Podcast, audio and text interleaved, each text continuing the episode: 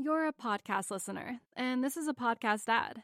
Reach great listeners like yourself with podcast advertising from Libsyn Ads. Choose from hundreds of top podcasts offering host endorsements, or run a reproduced ad like this one across thousands of shows to reach your target audience with Libsyn Ads. Go to libsynads.com now. That's L I B S Y N ads.com. Hey everyone.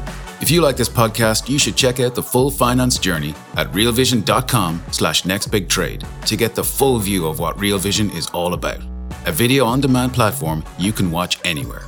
You'll join the most thoughtful community in finance.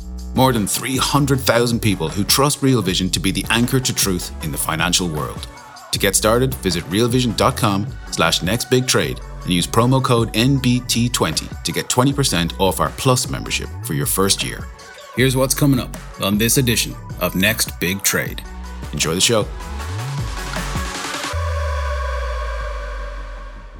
What we're seeing here is like, I've worked with like a ton of first time home buyers, all of them get help.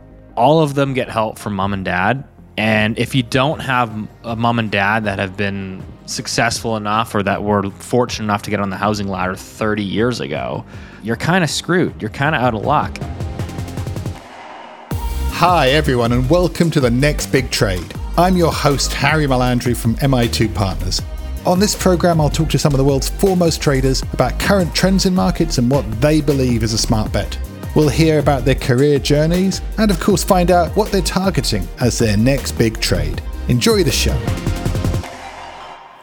Welcome to the next big trade. Thanks for joining us. Uh, this week, I'm talking to Steve Saretsky. Steve is a Vancouver realtor investor, and runs the Saretsky Report, one of Vancouver's most popular real estate blogs. Hi, Steve. Uh, pleased to meet you. How's it going?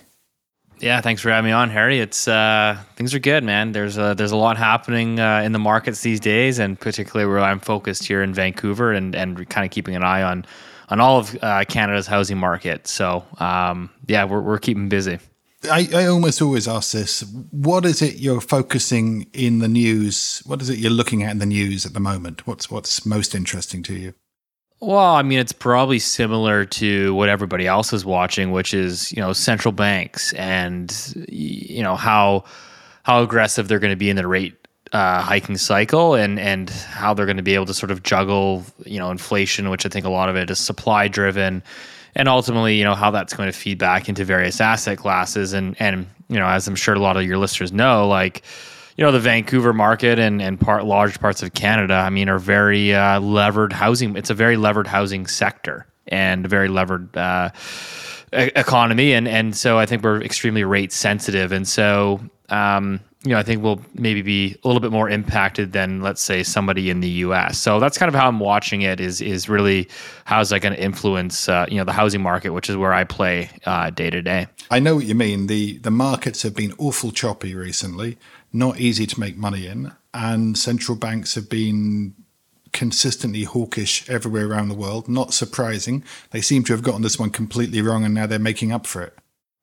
Yeah, yeah, exactly. I mean, uh, you know, I always look back to I know Canada is such a small market, so it, it's it, it is interesting. I mean, I think we definitely take a lot of our directive, uh, you know, our monetary policy from from the U.S. for example, right? I mean, the Fed's kind of your, your go to central bank, but you know, I'll just remember like at the onset of the pandemic, everybody thought the world was you know falling apart and and you know Great Depression 2.0 and you know our Bank of Canada governor came out at the time and he just said, "Listen, guys, like." If you know we're going to keep rates at zero until the end of 2023 and, and, if you're looking to go and buy a house or or invest in your business like you can be rest assured that rates will stay low for a very very long time. And you know those are his words not mine.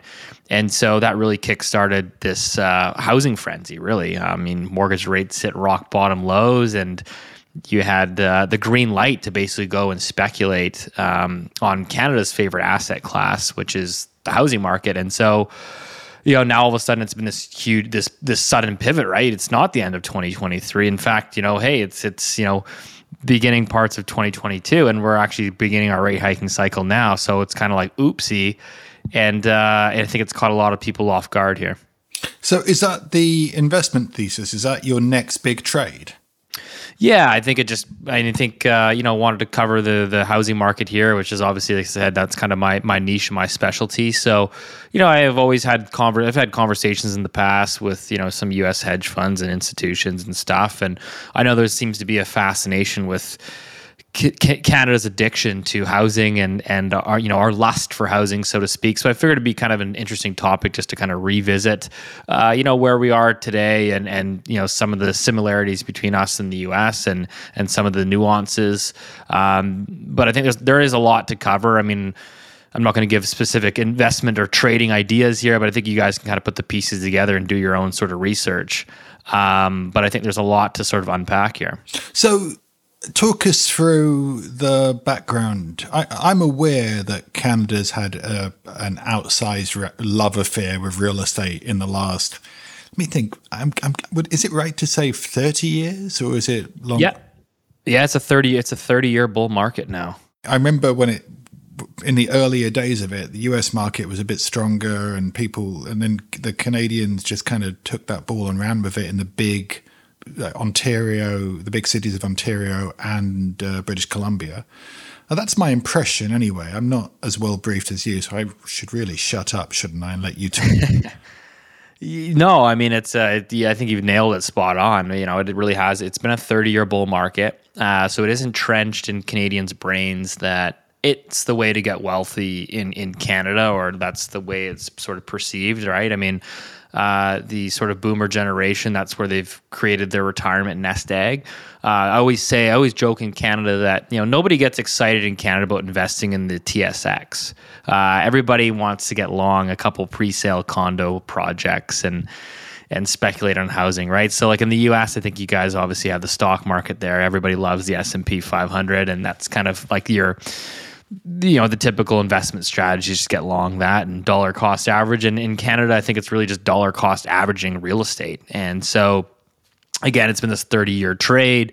I think that you know people have to remember that in 2008 2009 when you guys you know had your big bust there that in canada we really had nationally about a 10% housing correction. You know, most markets corrected about 10%. The correction really only lasted about 8 to 12 months and then it started to move higher again. And so we really didn't see a lot of the impacts of that financial crisis. And so what happened was we never really uh, you know, the household balance sheets never delevered and uh, real estate prices didn't really have much of a decline other than a very short sort of quick, painful thing. And then, uh, you know, so it kind of re ingrained and cemented the idea that you cannot lose in Canada. So the notion is that Canadian banks are sort of indestructible and we've got the best banking system we've got a housing market where everybody wants to move to and live to and and you just you can't lose money in real estate and i think that has been reaffirmed again during the onsets of the pandemic, right? Everybody said, "Oh my gosh, the world is collapsing." We had in Canada, we had you know record unemployment levels uh, temporarily in in what April, May, June of 2020, and yet house prices did not decline. In fact, they went up. So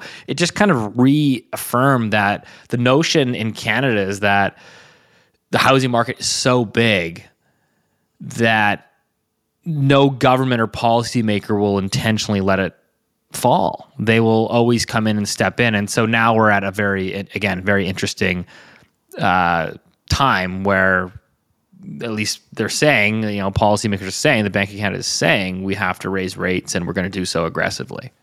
So I'm curious because like certainly it's true that if you bought real estate in Canada, you did great. Um, it's certainly true that you never had a serious drawdown. You didn't really have tough market conditions. You didn't have the 08, 09 disaster that the United States had.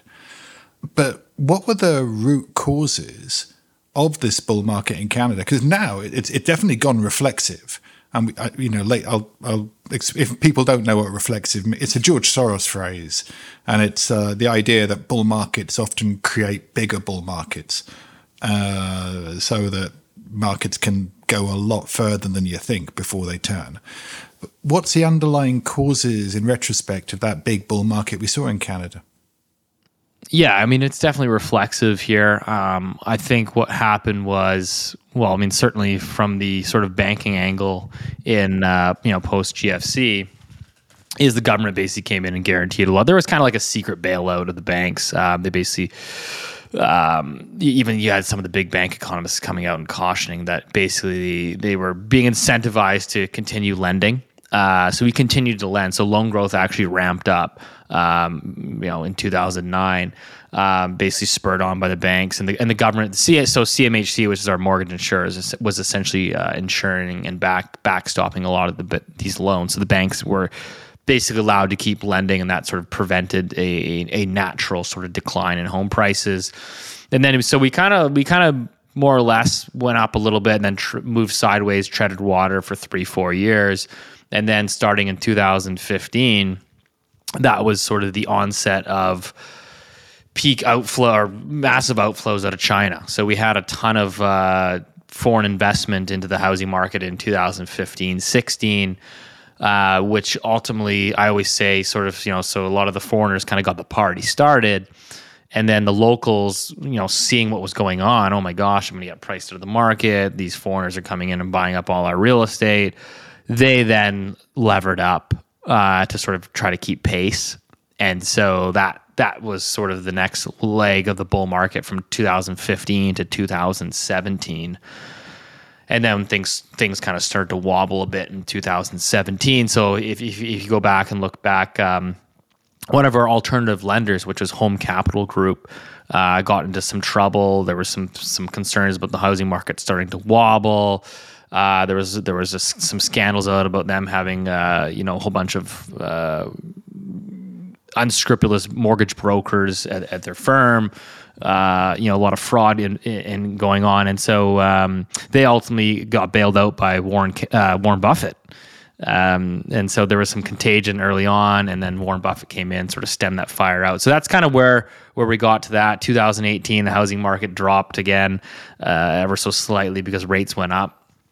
And so when we talk about rate sensitivity in Canada, I always go back and remind people. So in 2018, you'll recall, you know, rates were going up. You had Jay Powell that just came in and says we're going to keep raising rates, and and then you know the what the stock market wobbled and and uh, went to bear market there. And what is it, December of 2018? Yeah. And then in 2019 started cutting rates again, right? So in 2018, as rates were going up, the the typical five year mortgage in Canada uh, hit about three and a half percent and everyone thought it was going to go to four percent. So everyone just says, "Hey, it's three and a half. Oh my God, rates are going up. They're going to go to four percent. Let's just wait. Let's not buy housing. It's gonna it's gonna crash." And so in Vancouver, where I'm located, there was a, it was an 18 year low in Greater Vancouver home sales in 2018. And that was predominantly due to the interest rate environment. And in, in the Greater Toronto area, it was a 10 year low in home sales. So, and those are the two really the most important systemic markets in Canada. Those two markets basically drive policy. So, the two most important housing markets in Canada, when rates hit 3.5%, saw massive declines in home sales. And so now I fast forward to today, um, you know, our mortgage rates are north of 4% on substantially higher prices. So I'm sure we'll we'll unpack that further, but that that's kind of part of the investment thesis today. And uh, is that what's changed? This, you've become bearish because rates are just high and going higher. Yeah, I mean, I was super. Uh, you know, I I've always been one to sort of freely you know transition uh, based on whatever market conditions are doing or what the outlook I feel. And I, you know, at the during the pandemic, uh, I was actually quite bullish. I, I told people prices were going to go higher because again, we had mortgage rates at one and a half percent, and there was a speculative fever that was clearly brewing. And and lo and behold, we hit all time record highs in in house price growth. So nationally, home prices ripped. Uh, cycle high of 29% annual price appreciation in Canada, 29%. And so now we are at this time where in the last six months, your mortgage rate, your typical five year mortgage rate, which is what every Canadian basically borrows off of, has gone from about 2% to about 4, 4.2%. So we've seen effectively a doubling of mortgage rates in a span of about five or six months. You're a podcast listener, and this is a podcast ad. Reach great listeners like yourself with podcast advertising from Libsyn Ads. Choose from hundreds of top podcasts offering host endorsements, or run a reproduced ad like this one across thousands of shows to reach your target audience with Libsyn Ads. Go to libsynads.com now. That's L I B S Y N ads.com. Yeah, the cost of funds is a key determinant of these things, but not for everybody. Um, so I, I know that in the past, uh, Vancouver was a very popular market for Chinese investors. Uh, some of those Chinese investors may well have been Communist Party of China officials. Um, and if I was a Communist Party of China official, I would definitely look to to buy Vancouver real estate. It's a great place to retire. They don't shoot you if you've done something wrong, and it's a, your mistress is probably prefers to live there than back in Harbin or somewhere like that. So those guys, I don't think they were price sensitive. Um, I think they were perfectly happy to get their money out of China and put it somewhere where the Chinese authorities couldn't get to either them or it. Um, have they? Have those guys stopped buying? No, that's a really good point, and I think that's kind of like an important assertion because you know, no markets. You can't necessarily paint markets with a broad stroke, right? So, I always say that um, you know, first and foremost, yeah, the the Chinese bid um, has really not ever return to what it was in 2015 16 uh, it's really just a fraction of what it used to be and that's why we're still seeing softness in parts of the markets right so um, you know, for example, like I live on the west side of Vancouver here.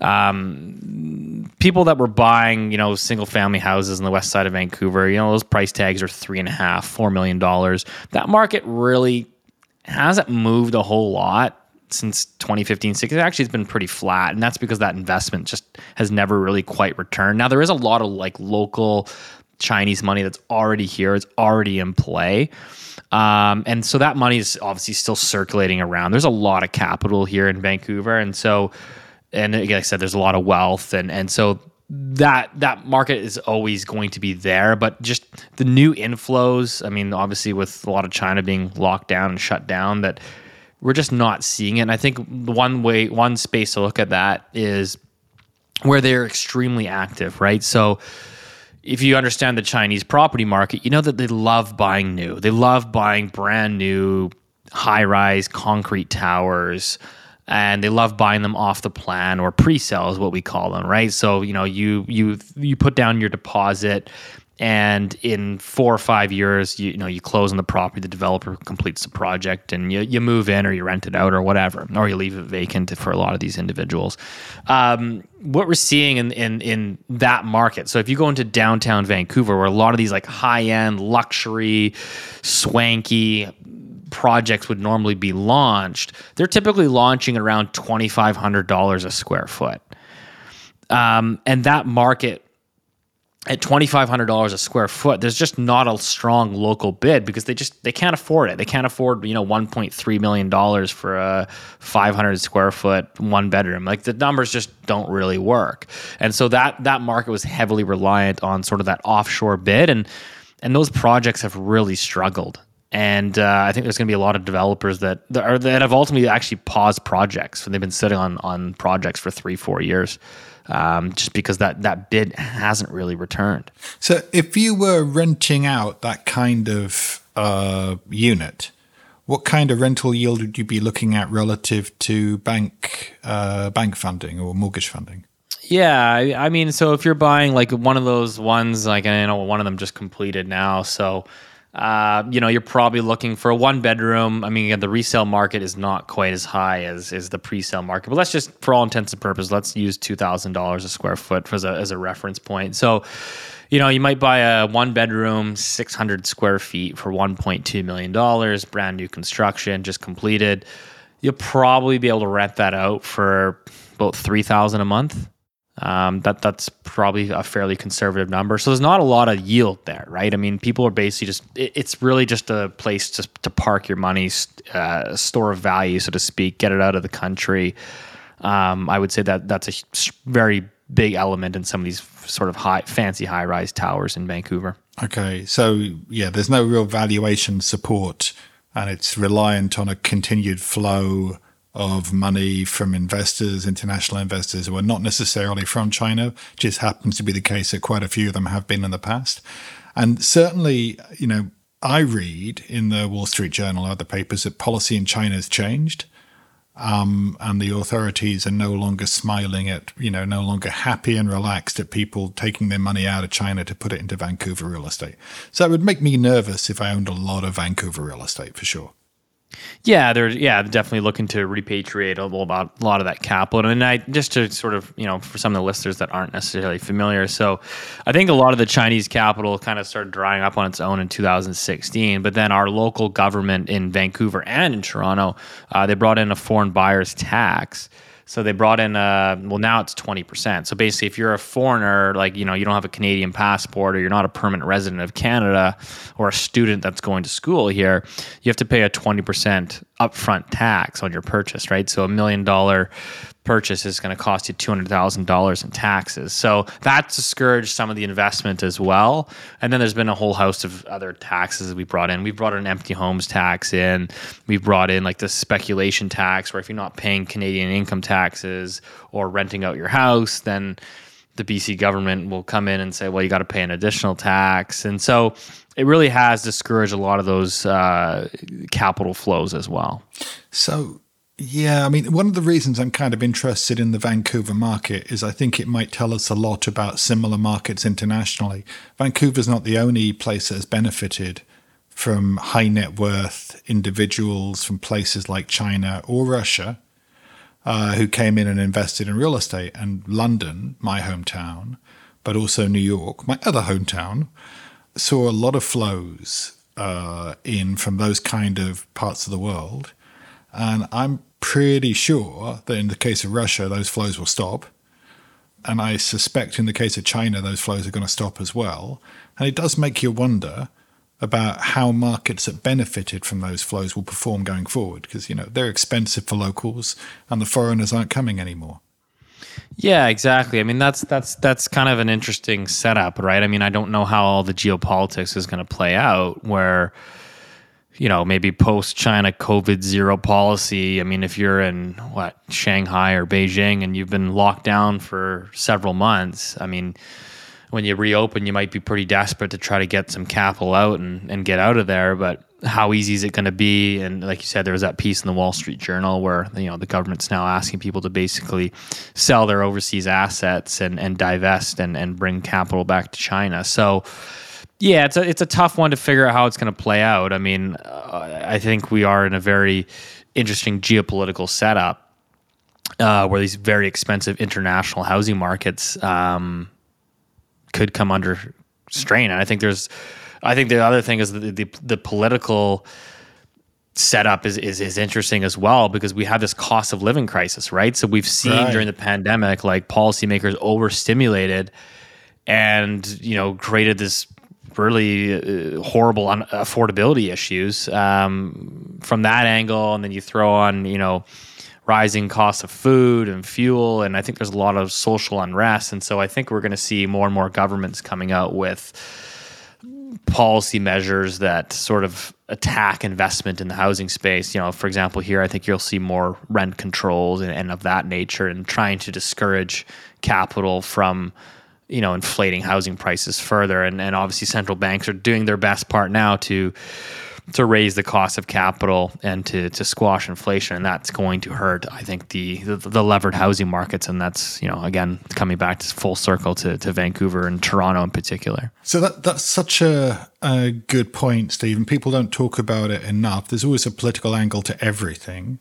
Uh, I had friends who've been doing tours of Washington recently um, and uh, they reported back to me that you know it was striking when they spoke to people at say the Treasury or the central bank, how there was absolutely no sense of concern about asset prices.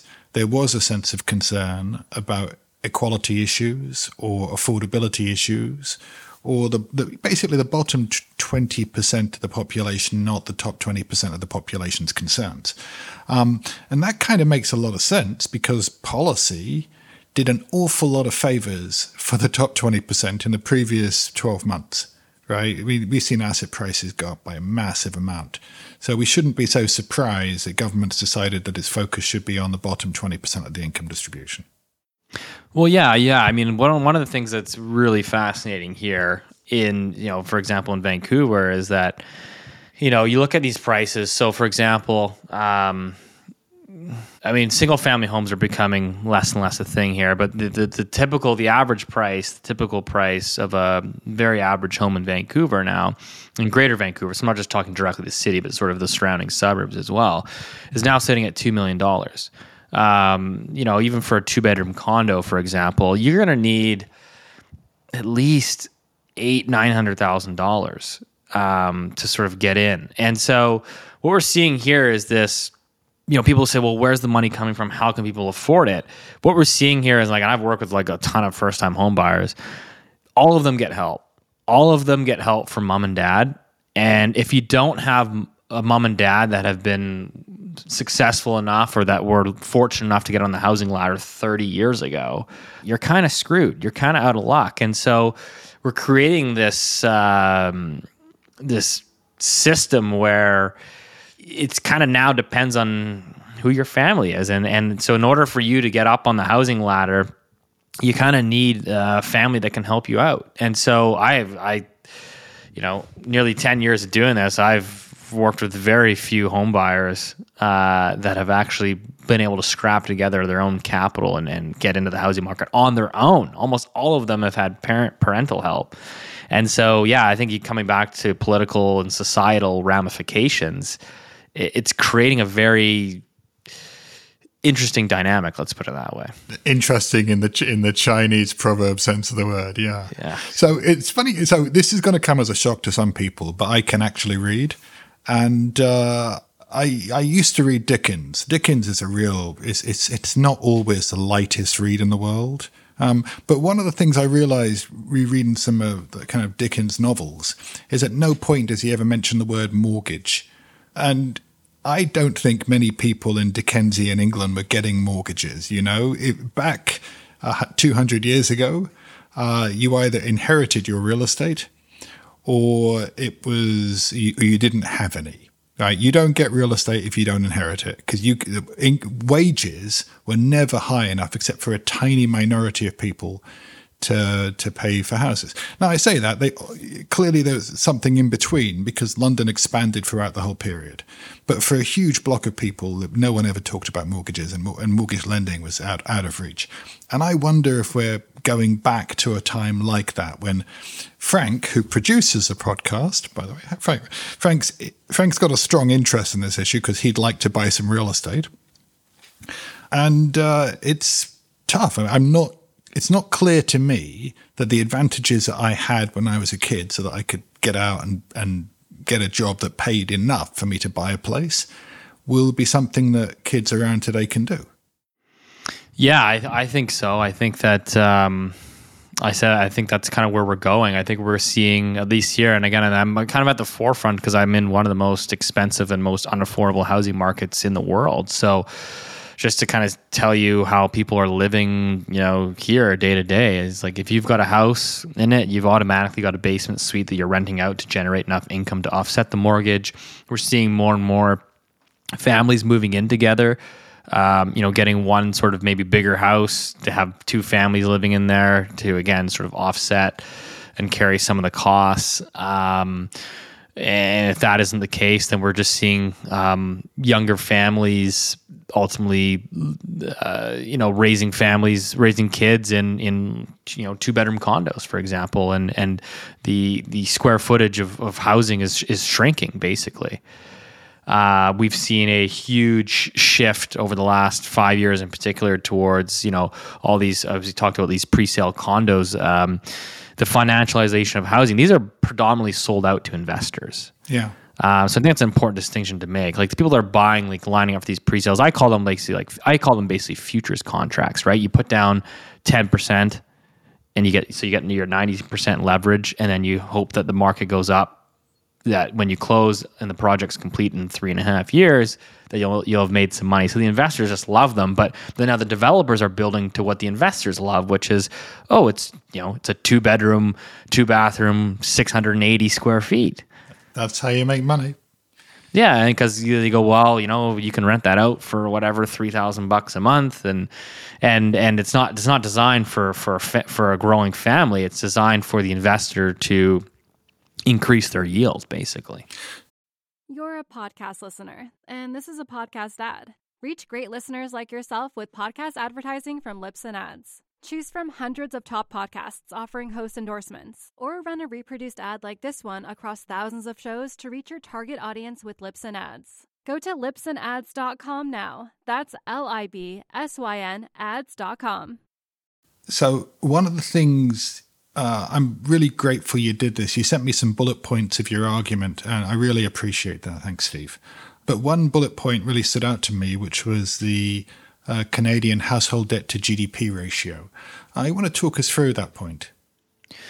Yeah, I, I think it's um, you know I think it's extremely important. Canada's household debt to GDP is running at nearly 110 percent. So basically what what this is is kind of going back to the start of our conversation, which was you know these households these household balance sheets never deleveraged uh, in the global financial crisis. Um, it's similar to like the U.S. Right? You guys went through a very painful experience but in the process, households de, uh, you know delevered and and got rid of a lot of the bad debt. So when you go into this rate hiking cycle and these rising interest rates, I don't even think you can really compare like U.S. households to Canadian households. I know everyone keeps talking about how the U.S. consumer is in great shape. Um, I just don't think the same can necessarily be said about Canadians. Um, and so, you know, you asked me earlier about, well, don't they, doesn't there just a lot of sort of offshore money and Chinese money that isn't necessarily rate sensitive? And I would say, yes, there's definitely a decent element of the markets to that, but there's also a, a local market um, that I think is extremely rate sensitive. And that's why we're seeing already a significant drop off in sales uh, activity. And we're seeing a decline in prices right now. Um, but I'll give you an example. So if you take the national home price index in Canada, which again, I know there's not necessarily maybe a national housing market. So, but let's just assume that there is. So I think the national home price index today, I believe, is at about eight hundred and seventy thousand dollars. So that basically says the the typical home price in Canada across all product types about eight hundred seventy thousand dollars. If you take the um, the mortgage rate, which was about two percent, uh, about six months ago to where it is today, you're just over north of 4%. So if you assume you're a new purchaser and you got to buy in at today's pricing versus what it was six months ago, you're talking about an $800 increase in just six months. Um, so it's assuming, again, a 30 year amortization at borrowing on a five year term at about 4%. So you tell me where a highly levered Canadian household uh, balance sheet can suddenly afford, you know, $800 increase in monthly payments, now tack on, you know, rampant food inflation, fuel prices, cost of living going up, um, record, you know, 30 year highs in inflation, tell me there's not going to be a squeeze. And so I think that's where we're seeing the squeeze. And that's kind of like the whole thesis of the call is like, listen, like, I, I think we're at a very particular uh, sensitive time and and so something something's got to give, and we're already seeing that. And so again, you say, well, again, the Chinese market. Well, I can tell you the Chinese market, for example, isn't that active in the suburbs of Vancouver or the suburbs of Toronto, and we're already seeing from yes, peak peak craziness, peak pricing back in February. Uh, we're seeing the typical house down about f- close to fifteen percent in in the suburbs of Vancouver and Toronto right now. So th- those people are already uh, witnessing, you know, uh, I guess a reverse wealth effect, if you want to call it that. You know, there was something striking. As I said, I was struck by your debt to GD, uh, household debt to GDP ratio point. So I went and looked because I, I, got access to a Bloomberg. Got to use the damn thing, right? They're expensive. um, and it was it was really interesting. The U.S. household debt to GDP now is seventy five percent compared to hundred and ten in in Canada. Um, in the UK, it's 95% right now. Um, but at the peak, in nine, in 2008, uh, US household debt to GDP went to 98%. And in the UK, it was as high as 99.5%, or I'd call it 100%. So Canada's is pretty damn impressive at 110%. And one might expect bad things to happen if real estate was really sensitive to levels of debt. Yeah, exactly. I mean, I'll give you one more stat maybe for the listeners here, but uh, over the past five years, um, this is courtesy of my my good friend Ben Rabidoux with uh, North Cove Analytics. Free plug for him. Um, but you know, over the last five years, uh, real real GDP growth in Canada, eighty five percent of real GDP gro- GDP growth in Canada has come from uh, residential housing and consumption. So really, like any growth that's been created in Canada over the past five years has come almost exclusively through housing and, and the in consumption that comes off of housing, right? I mean, so you know, I just think that uh, when housing activity dries up, like we're starting to see now, um, you know, all of a sudden there's less transactions, and maybe you don't need to buy a new couch and a new TV, and and you can't you can't use your home equity line of credit to then go buy a new car, and and so there's just these compound effects. So that's kind of just like how I'm looking at things here as we move forward. And and you know we've got a, another rate hike announcement from the Bank of Canada coming for June 1st. It seems like 50 basis points is pretty much baked in at this point. So um, you know we'll see another increase in debt servicing costs. I think it's important to understand for maybe your listeners that aren't from Canada. So we have a five year fixed mortgage in Canada, right? That's your typical, you can't really get longer. You can technically get 10, but nobody ever takes 10. So you got a five year fixed rate mortgage, and then you've got your variable rate product, right? So that will typically change depending on whatever the Bank of Canada is doing. Um, what we've seen over the last 18 months throughout this 2018 24 months throughout this sort of housing bull market is that people have actually opted to go through variable rate product. So we've had 60% of new mortgage originations have opted to go with variable rate mortgages not fixed rate. So it just makes the rate hiking tightening cycle that much more complicated um, i think for policymakers here domestically. Well, complicated you say complicated i say effective yeah. Right. Oh, it'll be effective, all right. Yeah. And uh, like I said, we've just gotten going. I know the market's done a lot of the tightening through through bond through the bond market, um, but yeah, I think housing activity is slowing rather dramatically, and probably more than I think policymakers uh, are aware of. To, to be to be very blunt. So here's uh, the, the my big question, which is: suppose you're right, and I suspect you're right how can listeners use this insight? What, what can we do to exploit, you know, to to use what we know? Yeah, I mean, I think like obviously, uh, I'm sure you guys can do some more research on the equity markets, but I mean, I think like we look at some of the, you know, we call them, I guess, the Canadian equity market housing bellwethers, so to speak, right? So like, you know, let's take the the big three, which was sort of you got basically two alternative lenders and then one sort of just like um, almost like a payday lender. But so you got Equitable Group, which is sort of your alternative financing channel. So aside from the big five Canadian banks, it's basically like if you can't get a, a traditional loan because you're a business operator or whatever, um, you you know you go to these two alternative lenders. So one of them is Equitable Group. Uh, I think if you look at the uh, stock price movement and that. Um, over the last three four months. Uh, I think it's pretty telling. Uh, Home Capital Group is the other one. That was the one again that was bailed out uh, by Warren Buffett in 2017. And then you know you've got goeasy. So I, I, I just think like again I won't give direct uh, you know stock market sort of advice here and what to short and what. It, it's it's unwise. We're we're both too good looking for jail. Yeah, yeah, exactly. So I I just think like it's probably you know I think anyone can kind of put two and two together. It's like households are over levered. We're going to rate height tightening cycle. Where's the sensitivity? I think that's probably in some of these alt alt lenders. Um, you know, I've had you know you could look at uh, some of these furniture shops and stuff like that, right? I think that Right. Yeah, again, I think I think if people want to do their research, they can figure that out pretty pretty quick where where some of the sensitivities going right. to be. But yeah, there's that proactive way of exploiting it, and then there's those people who are sitting there asking the question. You know, all all of your customers are asking. I, I, I'm I'm afraid of missing out. Should I invest now or should I wait? And um, you know should uh, invest. I hate that term with regard to real estate. You're meant to live someplace. It's not an investment if you can't live someplace, right? So in, until you buy the second place, the second place is the investment. The first place is where you live. Um, and in that sense, I could see why people might say, you know what, I'm not in a hurry. I'm going to shop around nice and slow. Yeah, yeah. I mean, most of the people that I'm kind of working with right now in today's environment is basically people that are making like lateral moves. Um, so you've already you're already in the you're already in the housing market. You're you're trading one for one. Uh, so you're somewhat it's somewhat irrelevant what's happening with with pricing in the near term.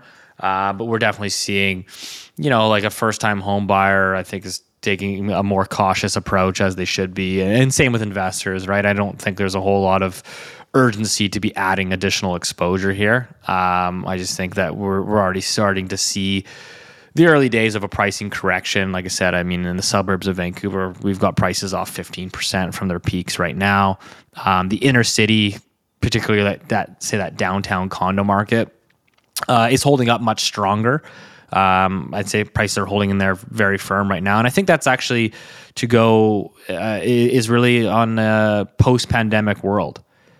So we saw, you know, everybody was talking about, oh, work from home. You never need to go back. Why live in the city? Uh, as this pandemic and has kind of come to an end, more or less, we are seeing uh, the downtown market actually more or less come back to life. Um, prices are holding up despite the, those frothy suburbs where all the sort of speculation was. We're seeing that's where we're seeing most of the declines right now. I work from home. If anything is an advert for going to the office, it's working from home. There you go. Especially when, especially when you got kids. Yeah. Not that I don't love love my kids. I I love them dearly, but I could do with eight hours spent away from them. now you, and for the ones that do have to go back into the office, right? All of a sudden, we're talking about record fuel prices. Um, right. Right. So making that commute maybe a little bit less desirable um, as as some of us go back to the office. So yeah, I just think that those particularly those outskirts where you have sort of more of the local money. You had huge run ups in prices, and I mean, I can tell you, like in Vancouver and Toronto, in these suburbs, um, over the past three, three and a half years, a lot of that product has doubled in price in about three and a half years. So it was not like a small move up in prices; it was a massive jump. Yeah. And so, yeah, you've got a lot of this larger cohort that's, I think, a little bit over levered that is much more, you know, more blue collar. They're much more sensitive to rates. Plus, their housing market was already, I think, crazily overvalued. Um, I think that's where I think there's going to be some pain there. How, you know, you know, we were just drawing to a close, and suddenly uh, I, I, I, got a question. Um, how bad could bad be? How bad are we talking here? Oh, I'm always hesitant to give you know, like specific price targets here. I mean, I think, like I said, conservatively, the typical property in the suburbs since its peak in February is off about 15%. If you believe rate hike forecasts, apparently we're still in the early days. Uh, I don't necessarily believe they're going to get that far. That's my honest opinion. I just think that they're going to get stopped out here. Um, but you know, I think, like I said, we got 50 basis points coming here in June. So I think there's there's there's definitely I think there's still quite a bit more room to go, and we're at 15% right now. So, I, I, by all accounts, that will could end up being like the probably one of the deeper corrections in the housing market for 30 years. Right? We've had this 30 year bull market. So, parts of the real estate market, again, that's not to paint all of Canada. I think there's parts of Canada that are actually relatively still valued quite well and quite fairly. But there's parts of the market, particularly in the suburbs of Vancouver and Toronto, um, that are highly susceptible. You know, with the energy prices doing what they're doing, I can imagine now is a great time to be living in cities in Alberta. But uh, you know, going back to that, how bad, bad can bad be? Um, I have a vivid imagination. Uh, I have to for all sorts of reasons. But uh, And I can imagine, like, if, if you're thinking the real estate market itself getting bad might switch off the Bank of Canada, there's always a possibility that the problem's inflation, not the real estate market. So that ultimately, if it was if it were just the real estate market, sure, the thing goes off the boil. Bank of Canada says enough's enough. The guy they're on the ground. They don't want. They can't take another punch, and it, it calls its dogs off. Right, it stops. But if it's a problem is actually inflation, and inflation doesn't switch off just because the real estate market fell, you could get a really big move.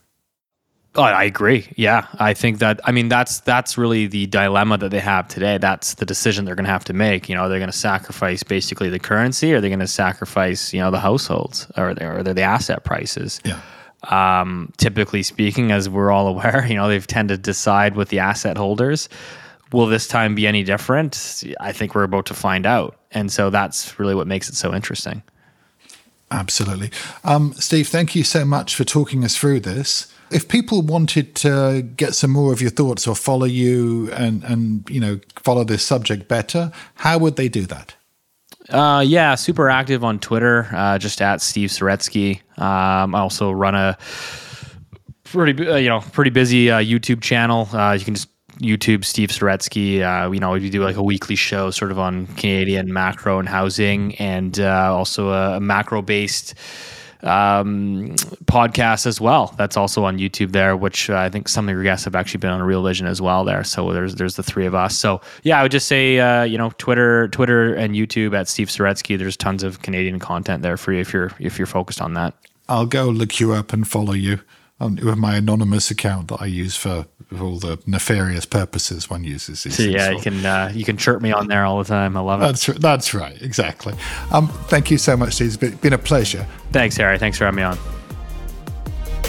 All right, that's a wrap on the next big trade. Be sure to subscribe wherever you get your podcasts, and as always, head over to realvision.com for financial insight you won't find anywhere else.